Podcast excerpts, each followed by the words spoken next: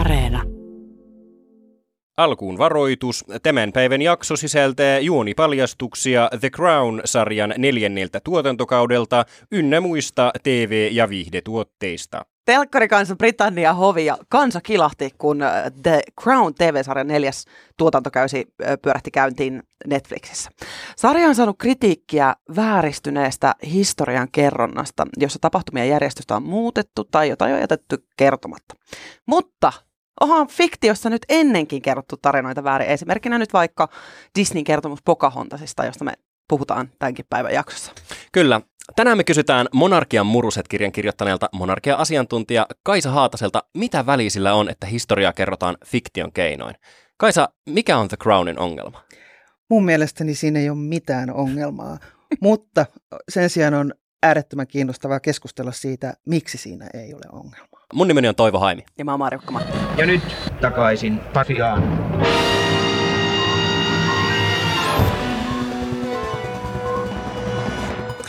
Kaisa, miltä susta tuntuu katsoa sarjaa, jossa noi historialliset tapahtumat esitetään erilaisena kuin miten esimerkiksi sä itse ne muistat? Mä oon sen verran näitä nykyään eläviä Windsoreita seurannut, että on hauskaa nähdä, minkälaisen version Peter Morgan tekee heistä. Peter Morgan, eli käsikirjoittaja. Tämän tai tämän sarjan tämmöinen showrunner ja luoja. Me ollaan vähän semmoisen dilemmaa edessä tässä. Crown on herättänyt paljon sellaista keskustelua, varsinkin tämä viimeinen kausi siitä, että se antaa valheellisen kuvan historiasta. Mutta nyt se herää se kysymys siinä, että mitä sitten? Tosi monet historialliset elokuvat ja sarjat antaa väärän kuvan. Ne muuttaa niitä tapahtuman kulkuja tai sekoittaa paikkoja tai jättää jotain pois. Niin miksi on parempi tehdä raflaavaa draamaa kuin tarkkaa historiaa?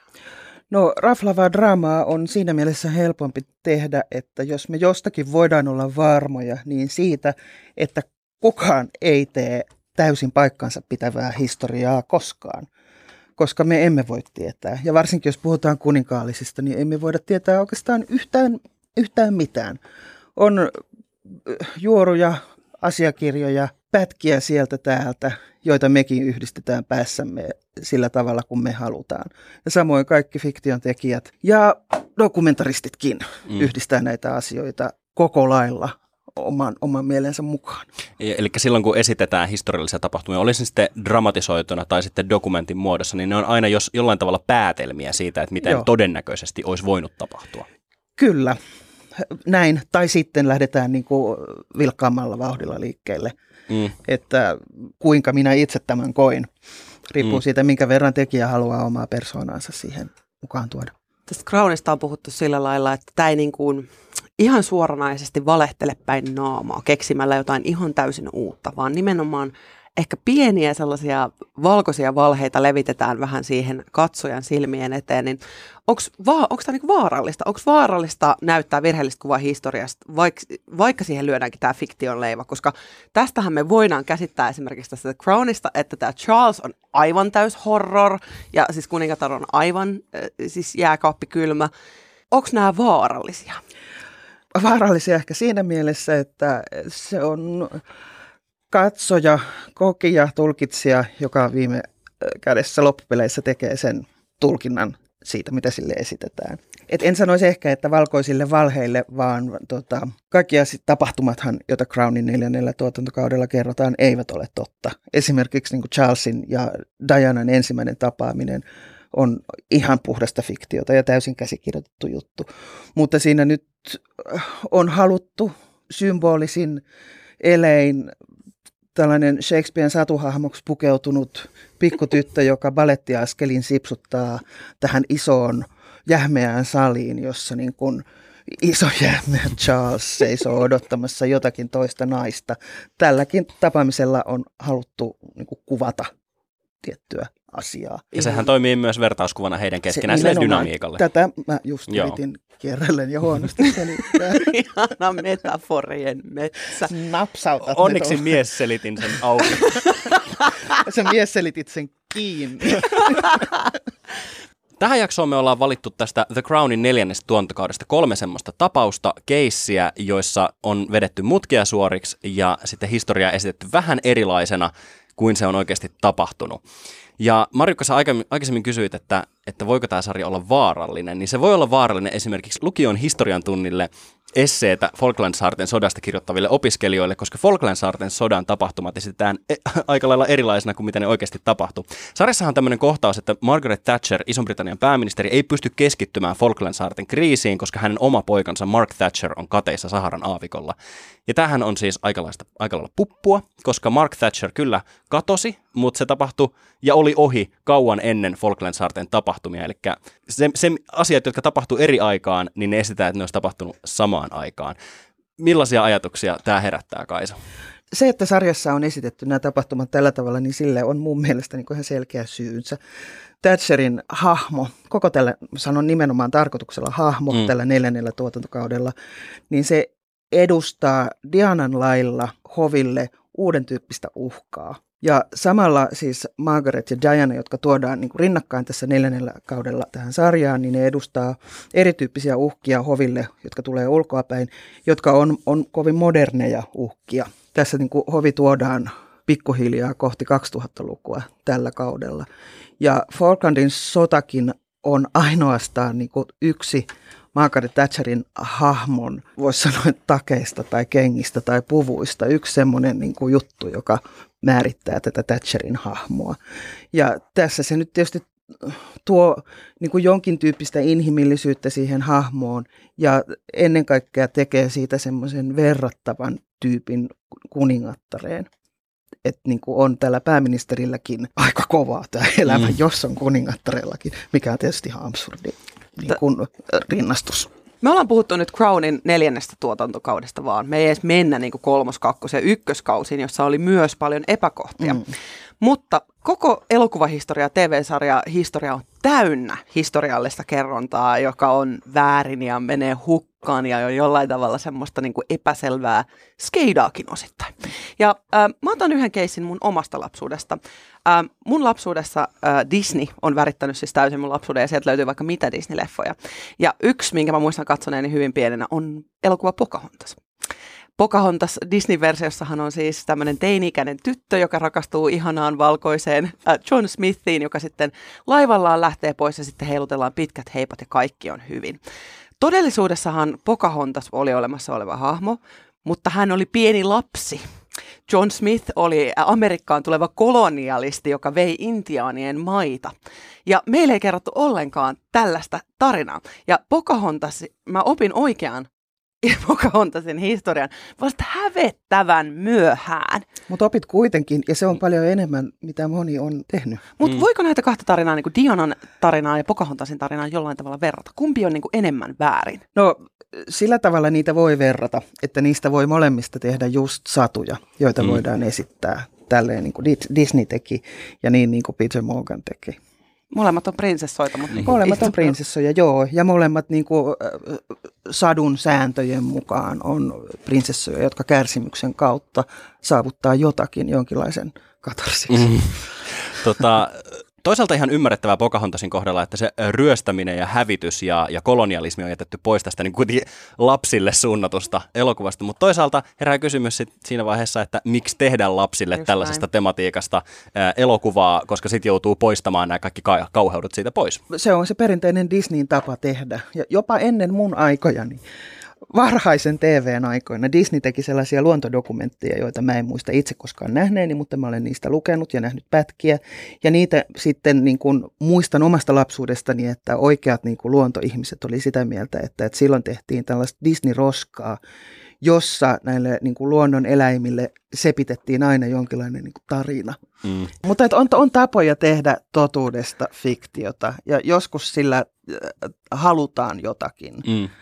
Disney on ollut semmoinen tietynlainen tekijä aina, että se ei, ei ole pyrkinytkään minkäänlaiseen realismiin missään. Mulla taas äh, mun käsitystä todellisista tapahtumista on värittänyt Milos Formanin elokuva Amadeus. Ja mä oon katsonut sen hyvin, hyvin nuorella iällä, mutta mä katson sen edelleen säännöllisesti. Vähintään kerran vuodessa, se on yksi mun lempielokuvista. Mutta se on ihan täyttä puppua, koska siinä annetaan ymmärtää, että säveltäjä Antonio Salieri olisi ollut säveltäjä Wolfgang Amadeus Mozartin verivihollinen, joka olisi sitten myöhemmin jopa surmannut Mozartin. Ja tämähän ei ole ollenkaan totta. Mozart ja Salieri oli ystäviä, jotka tuli ihan hyvin juttuja. Totta kai ne kilpaili ammatillisessa mielessä, mutta ei, ei ne toisiaan tappanut. Niin Kaisa, pitääkö sun mielestä olla huolissaan siitä, että ihmisille, niin kuin esim. Minulle, syntyi fiktion kautta tämmöinen väärä kuva historiasta ja oikeasti olemassa olevista ihmisistä? No, viattomille nuorille syntyy aina jossain vaiheessa historiasta väärä kuva. Eihän, ne, eihän me koskaan saada historiasta oikeaa ja todellista kuvaa mitenkään. Että tavallaan on niinku turha, turha syyttää fiktiota. Mm. Jos me mennään siihen, että minkälainen on fiktiossa oikeanlaista ja hyvää historiankerrontaa. Tiedättekö, onko, onko niinku el- esimerkkejä elokuvista? Kukaan ei halua esittää tyhmää. Että niin kuin tämä oli ei, siis mä pidän hirveän paljon tämmöisestä niin kuin löyhästi historiaan perustuvasta fiktiosta. Mun mielestä Vikingit, aivan mahtava sarja. Sieltä on hauska blokata semmoisia pieniä asioita. Mä katson telkkaria herkästi tietysti kännykän kanssa ja googlaan samalla, että mitkä asiat on ollut totta ja mitä ei. Vikingien kohdalla aina silloin, kun ne eivät pullistele ja taistele kiihkeästi siellä, niin mä saatan väleissä katsoa ihan hyvin, että tämmöiset hahmot, tiedetäänkö historiasta mitään niistä. Ja Vikings-sarjassa on, on hurjan paljon ihan oikeita faktoja liimattu sinne.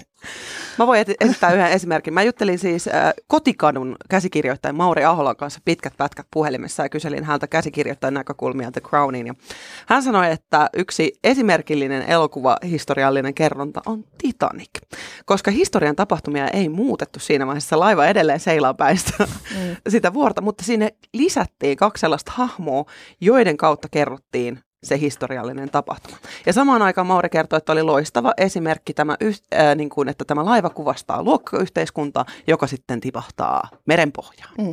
Mennään seuraavaan esimerkkiin tästä The Crownin neloskaudella esiintyneestä tämmöisestä pikkusesta petkutuksesta. Äh, neljännellä kaudella äh, me nähdään sellainen kohtaus, missä englantilainen maalari Michael Fagan kiipeää ja murtautuu äh, Britannian kuningashuoneessa Buckinghamin palatsiin ja päätyy suoraan kuningattaren makuuhuoneeseen ja herättämään sen vuonna kahdeksankymmentäkaksi äh, heinäkuussa kuningattaren siis unilta.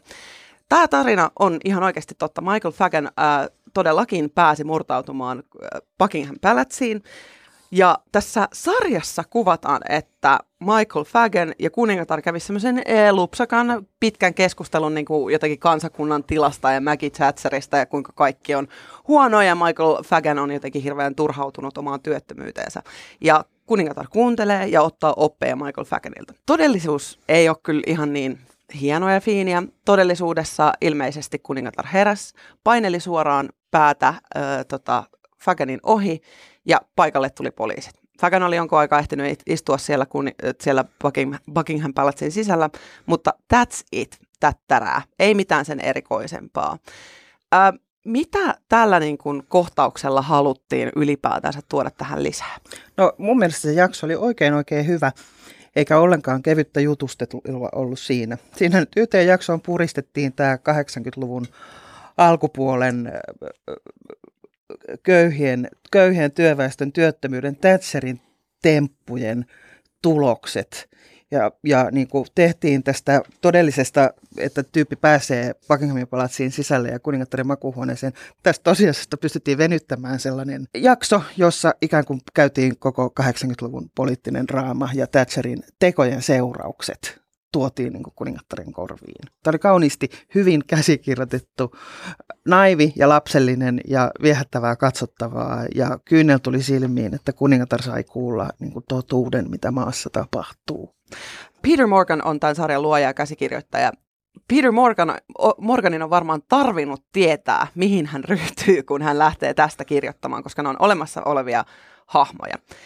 Minkälaisia vapauksia käsikirjoittaja osaa ottaa? Missä menee se eettisyyden raja, että tämä on väärin ja tämä on oikein? Ei mun mielestä sitä eettisyyden rajaa voida määritellä. Se, se on fiktiota. Tämä sarja on fiktiota, joka perustuu eläviin ihmisiin. Mutta siis musta tämä eetti, eettisyys, eettisyyden ongelma on vähän keinotekoinen ongelma tässä. Ihmiset on fiksuja. Mä luotan siihen. Ja, ja kyllähän ihmiset osaa erottaa faktan fiktiosta. Eikä kukaan katso niin kuin dramatisoitua historiaa, niin kuin dokumenttia.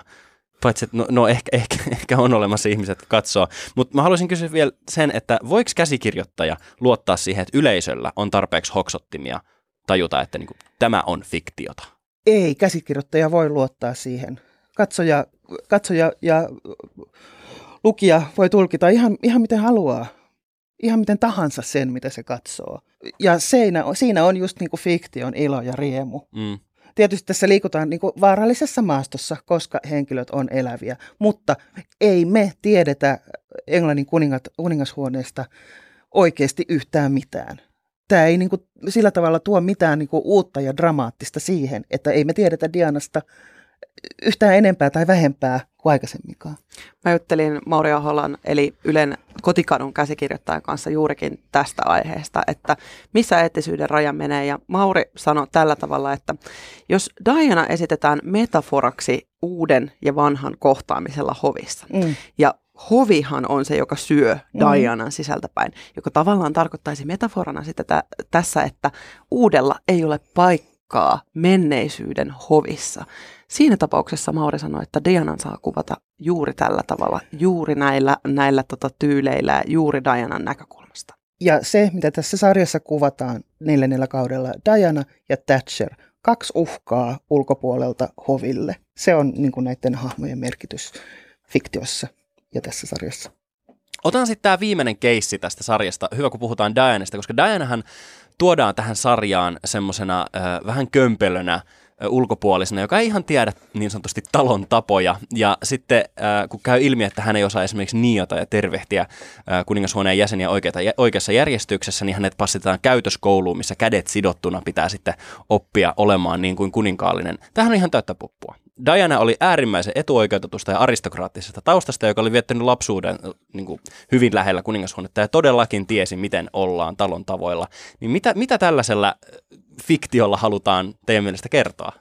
Sillä halutaan painottaa sitä, miten jähmeä hovi on mm. ja miten jähmeä koko monarkia nykyään on. Mun mielestä myös se, että niin kun Dianasta halutaan leipoa vielä enemmän semmoista kansannaista siihen vielä niin kun historiallisiinkin silmin, että hän oli tämmöinen tyttönen, joka tuli tänne vähän ulkopuolelta Britannian ihmiskansan sy- sydämestä, ja nyt hänet leivotaan johonkin tämmöiseen menneisyyden instituution sisään, ja that's it. Mä näen tässä sarjan Dianassa hirveän vähän oikeaa Dianaa, ja mun mielestä sitä ei ole tarkoitettukaan niin kuin näyttäväksi. Siinä näky- näytetään nämä pienet eleet, ilmeet ja katseet. Se on ainoa, joka on niin kuin todellista Dianaa. Ja hirveät kasarivaatteet. Ja hirveät kasarivaatteet ja ne oikeiden vaatteiden kopiot. Mutta Dianan merkitys on vain symbolinen tässä sarjassa. Me ollaan tässäkin jaksossa tehty aika selväksi, että The Crown ei ole faktaa, se ei ole historiaa, se ei ole dokumentti. Kaisa ja Marjukka, mistä The Crown teidän mielestä oikeasti kertoo? The Crown kertoo tuhatyhdeksänsataaluvun jälkipuolen historiasta ja kertoo siitä brittiläisen yhteiskunnan muutoksesta maailmassa. Mä oon sitä mieltä, että se on perhedraama. Se on jotain saippua operan ja perhedraaman välillä. Siinä oli vaan muheva niin kuin valmiiksi kirjoitettu perhe, johon vaan lisätä se draama. Mm. Että tavallaan sitäkin. Et, mä pääsin helpolla toi käsikirjoittaja, kun ei tarvinnut luoda hahmoja, kun ne oli olemassa jo. Totta, ihan totta. Mä itse näen The Crownin samalla tavalla kuin Kaisa, eli se on, se on tarina siitä, miten Iso-Britannia muuttuu imperiumista toisen luokan maailmanvallaksi, ja se kerrotaan tämän perheen kautta. Just. Viimeisenä vielä haluan kysyä, tämä on kaikille tietysti true-faneille. Sä tiedät paljon monarki- monarkiasta, Kaisa. Osaat sä arvata, mitä seuraavalla kaudella tullaan käsittelemään? No, osaan arvata, mitä seuraavalla kaudella tullaan käsittelemään. Mie arvasin. Mie arvasin. Kerronko teille, Kerro. mitä tullaan käsittelemään? Brrrr. Siinä on varmasti Dianan kuolema tulee olemaan hyvin tärkeä osa viidettä tuotantokautta. Tämähän ei ole myöskään viimeinen tuotantokausi suinkaan, vaan toiseksi viimeinen. Eli kyllä tässä myös sitä draaman keinojen rakennetaan sitä viimeistä kautta, mutta Dianan kuoleman ympärillä tässä pyöritään. Ja mikä on sen merkitys koko monarkialle, Englannin kuningashuoneelle, brittiläiselle yhteiskunnalle ja muutenkin moderni yhteiskunta ja sen viihdekulttuuri. Kiitoksia, Kaisa Haatanen. Kiitos. Kiitos. Kiitos, että kuuntelit. Tilaa meidät sieltä, mistä ikinä näitä podcasteja tilailetkaan ja kerro kavereillesi myös. Käytä meistä somessa häsää, hashtag takaisin Pasilaan. Ja seuraa meitäkin siellä somessa. Meidät löytää sieltä Miukumauku Toivo Haimi ja Miukumauku Marjukka Vilhelmiina. Äh, kerro meille, ootko sä meidän kanssa samaa mieltä siitä, ettei sillä ole oikeasti kauheasti väliä, että onko historiafaktat kohdallaan, kun tehdään draamaa. Voit kertoa myös, että mitä pidit tästä jaksosta. Lähetä meille viestejä WhatsAppilla numeroon nolla neljä neljä neljä kaksi yksi neljä kahdeksan kaksi kolme. Morso. Morso. Niin, hyvät kunkilijat, minkä opimme tästä?